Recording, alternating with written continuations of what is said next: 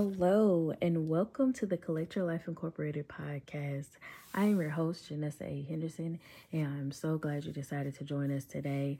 This is episode four of our season three, and the topic is Being a Black Woman Part Two. So, um, if you tuned in to last uh, Being a Black Woman Part One, you heard uh, basically us go through of basically being a black woman and dealing with uh, black maternal health, um, which is still an issue in the United States. Um, a lot of black women are still dying out here um, as they're giving birth.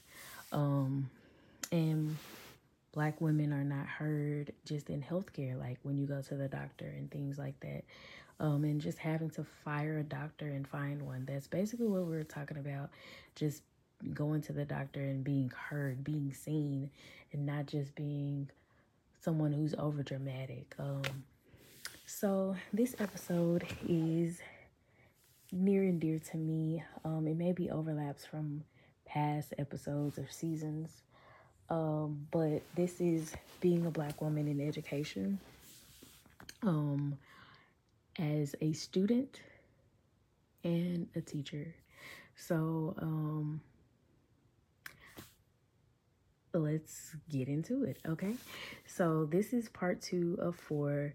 There will be uh, two more installments of being a black woman. Um, this is Black History Month, and it was laid upon my heart to do this. So, um, I am a black woman, in case you didn't know, so I qualify to speak on this. um, sorry. So basically, as a student, I'll go there first. Um, because that builds up to where I am now. Well, I still am a student, so I guess yeah. Anyway, so we'll start as a student. So growing up in my household, um, my parents uh, put an emphasis on education. Um, it was often reiterated that in education, there's something nobody can take away from you. Um, like literally after our relationship with God, and I think I said this last week, after our relationship with God, um, the next important thing to my parents was an education. Like get your heart, get your salvation, get salvation, get your education. oh, that's a slogan. Okay. Get, and that's basically how it was. Get salvation, get your education. That's really how it was in our household. Um, my dad uh, was a preacher. My mom is a, a mother, but she was a stickler about education. So um, the long story short, how important education was to my mom and my dad, especially my mom, because my dad um,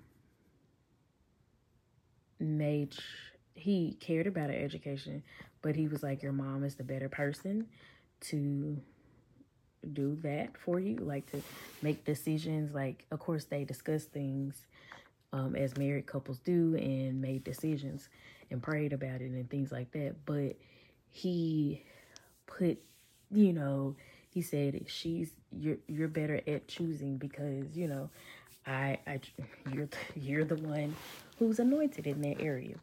So mom wasn't going for just no any shab uh, education. Um, my mom went to certain schools in the Memphis, Shelby County, uh, the Memphis, or in the Fayette County school system. My mom went to Fayette County schools. Um, and she wanted us to, she wanted better for us. So we went to different schools and, um, she made sure like she was in, when I say she was an involved parent, she was. Um, I remember a time, the only time, and I say this so much, the only time my mom took up for me as a student was I was at um Schilling Farms Elementary School. Um no, Schilling Farms Middle School because it's an elementary now, I think. but Schilling Farms Middle School um, for two six weeks or something. But um, I was an honor student growing up, and um, I got a C in reading, and my mom was like, "That's crazy," because I haven't seen any low scores for her to have that. And she was like, and best believe she was on me. She was like, "Why do you have a C?" I said, "I don't know." Like I literally didn't know why I had a C. So, um, she talked to my teacher, and um, and of course this messed my honor roll status up. And she talked to the principal, and she was like, "I want to know why my daughter has a C." Because she's not the student to have a C, and I haven't seen anything come home that would indicate why she would have a C. So the principal, they were giving some half answer and it wasn't fitting. It didn't sit well with my mama. And she was like, no, nah, they're trying to cheat my baby out of her grade. Um, I was the, okay, I'll get back to that in just a second. So my mom, in turn, she wasn't getting no help. So she went to the Board of Education. And the lady at the board, the district official, looked like at the stuff in the computer. She was like, well, I see where your daughter has one low score. It was like a 60. So at the time, a 60 was an F. Now, uh, students um, in my school system where I teach it, that's a D. But anyway, um, so a 60 was an F. And she was like, but that one low score would have made her have a C. And so they made the teacher change my grade to a B because the principal didn't even look at the grades. He didn't even look at anything. He didn't even try to look at anything. So um, they had to give me my honor roll, and my mom snatched me up out of their school and put me at the middle school that I finished out at. So, and she was an advocate for my education, um, advocate for making sure that we were done, you know, things were done right by us. So I'll go back to where I where they were trying to cheat me out of this grade. This is where I first experienced no, this is not where I first experienced racism, but this is where I've experienced major racism and prejudice in the classroom as a student. So, y'all, um, if you're in the Memphis area, you'll kind of know the area town. So I lived in Collierville, okay? in the outskirts. Um, but I went to school in the Cordova area. So from like one suburb, like one suburb to the next suburb or whatever. But I was really in the country, like that's where we lived. But anyway, so, but I wasn't able to go to the same middle school as my brother because he was finishing out eighth grade, and I had to go to where we were zoned to go they wouldn't accept my transfer. So I had to go to this school where I didn't know anybody, nothing. And so they saw my transcripts from my elementary. Um, and so that I was an honor student. So they put me by ability. Well, I guess that this this is what I'm assuming like now when I'm looking back as a teacher. I guess they put it as they're supposed it was supposed to be ability, I guess the honors class but I was the only black girl in the class. Um, now, I'll say start start from here. Growing up, I was always the only one. Or it was like one more other black girl or a black boy in my class. But in this particular class, I was the only one. Now, next door, it was a black teacher and she had all the black kids. It was segregated, y'all. I don't know. And I really don't think I was in an honors classroom because it was some slower, uh, lower level kids. I'm not going to say slow, but lower level kids in my class. So I really think this particular teacher only could stomach one black kid. But she tried to cheat me out of a grade. If I see her to this day, I'll probably be like, ma'am, you remember you tried to cheat me out of grade? Guess what? I'm getting my doctorate in education. My third degree. But anyway, um, no, I wouldn't even do that. That ain't even right. But anywho, so that was one of the th experiences of like racism on a whole nother level. Like this teacher knew that I came from like a whole nother side of town and didn't know these students at all. She knew I was she knew I was new. She first she didn't try to build a relationship with me. She didn't try to do anything with me. I was just a speck in her class. And she was trying to get rid of me. She was trying to sabotage my education by giving me a C for one low score of a grade. And, you know, before then, I had experienced it in subtle ways. Um, one particular time I remember having on a skirt. Well, I always had on skirts because that's what my I couldn't wear nothing. I didn't wear pants until I was in in college, like on my own, and at my parents' house. Okay, um, I grew up uh Pentecostal, so um I couldn't I couldn't wear pants like that. I wore it for band camp, and that was it, and it was the ugly pants. So anyway, I remember having on my skirt and I don't I know my legs were not open. I had my legs crossed, but you probably could still see under my legs. Instead of my teacher saying, um, and of course she was white.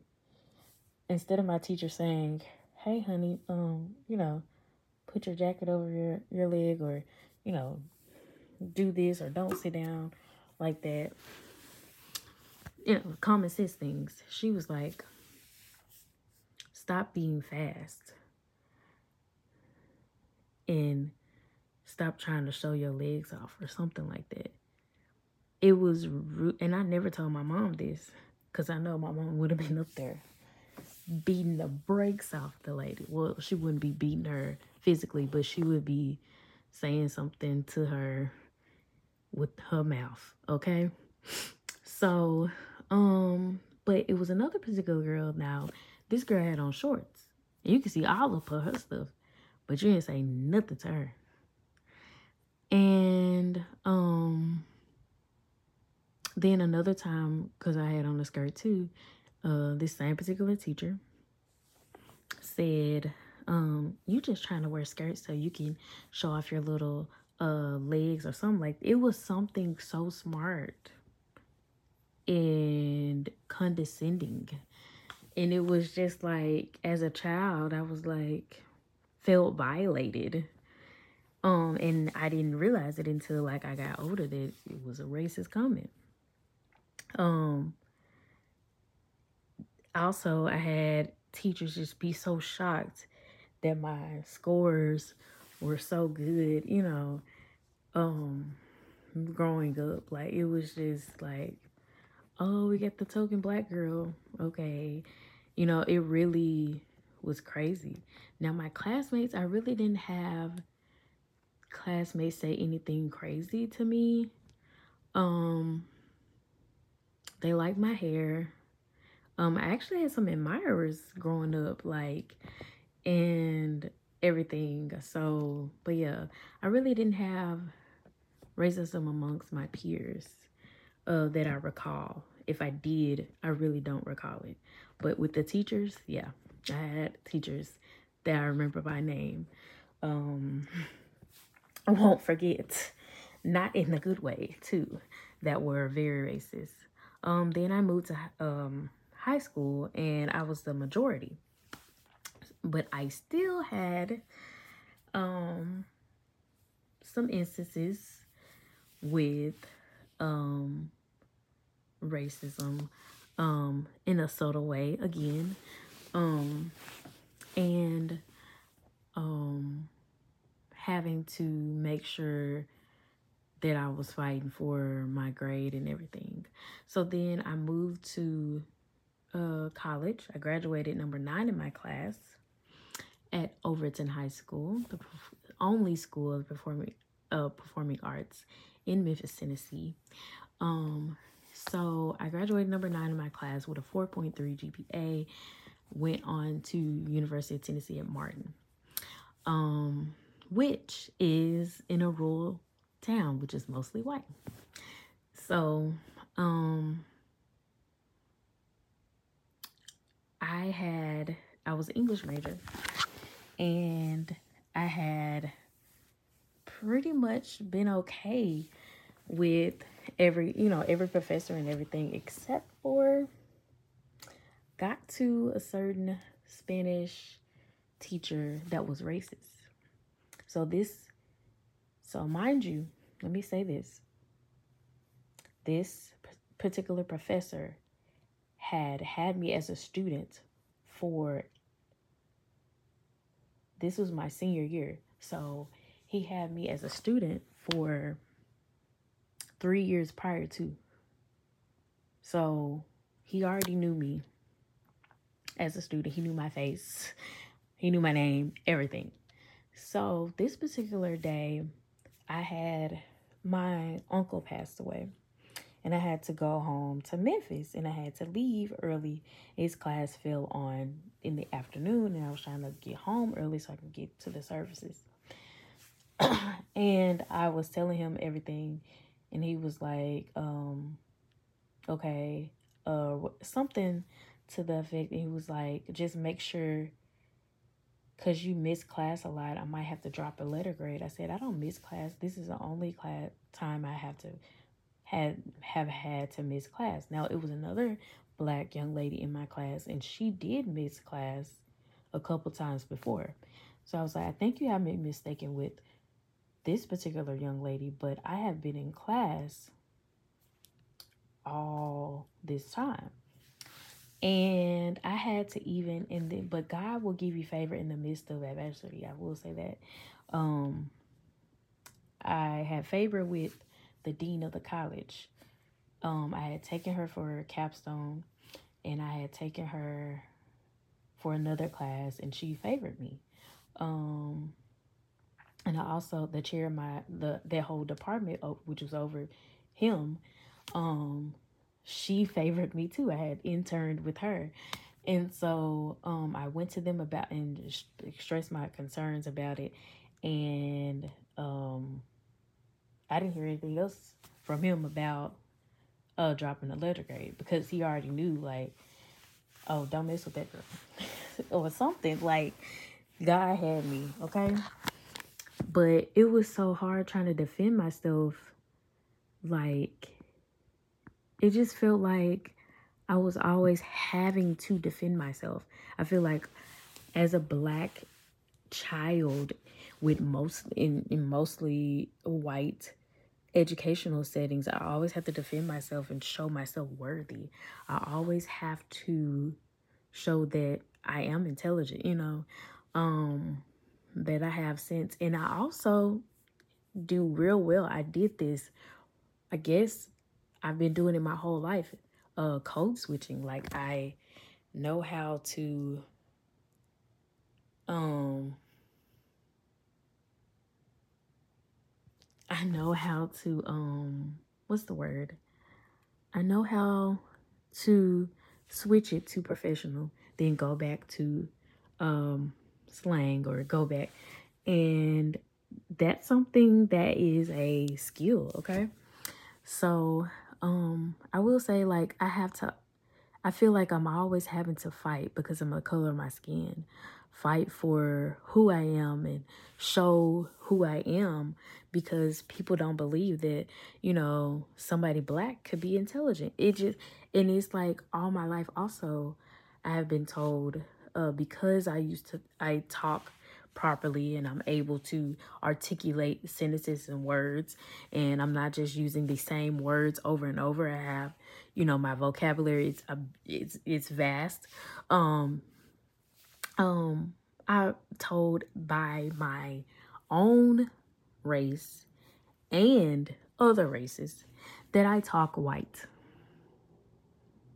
And growing up, that bothered me because I was like, how do I talk white? Like I was called the white girl a lot because of how I talk and articulate it.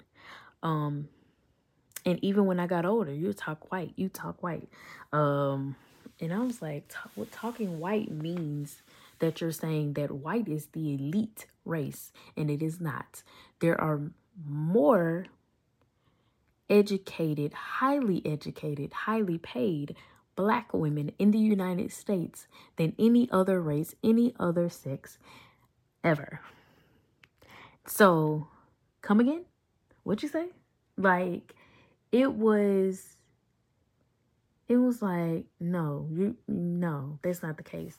But it's like a constant battle, like, because I'm a black, I'm always having to defend myself uh, in the education realm. So, as a teacher, um, it's the same thing um, with former administrators. Um, and you know I'm highly qualified to teach. You've seen my scores and all that. I've had to fight that I am effective. I'm not just sitting here on my and I'm still going to training like I'm supposed trainings like I'm supposed to. I have a degree in English, I have a master's in education and working on a doctorate and I still get um, certain people to try to question my ability and knowledge to teach. Um, even students, I've had parents try to challenge me um, because I was younger and I was a black woman. Because in the same regard, it was black male teachers or just white teachers, I noticed that some particular students will respect those other you know white white teachers quicker than they will a black teacher um i don't know if it's because and i feel like it's a mental thing because their parents are black and they feel like they can disrespect or they feel like I'm not worthy enough to be their teacher or I just got my degree on Amazon. I don't know what it is, but I'm constantly reminding every student, black, white, red, purple, that I am highly effective qualified, been highly effective qualified, licensed to teach everything for 11 years so you're in capable hands. You're go if you do what I'm telling you to do, you're gonna be you you're gonna be all right. You're gonna learn. And you're not just gonna be prepared for 12th grade, uh, but for my, you know, for my junior students, you're not just gonna be prepared for 12th grade, you're gonna be prepared for life. And you're my seniors, you're not just gonna be prepared for life, you're gonna be prepared for years down the line. You're going to come back and remember because I made you do things a certain way. Because I'm not just making you do this a certain way for my own health, I'm making you do this so that you can be a productive citizen in society.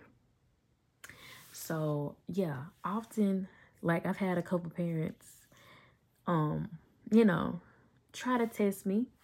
I've had a couple students try to test test my knowledge or why do we do it this way. Now i don't mind students being inquisitive.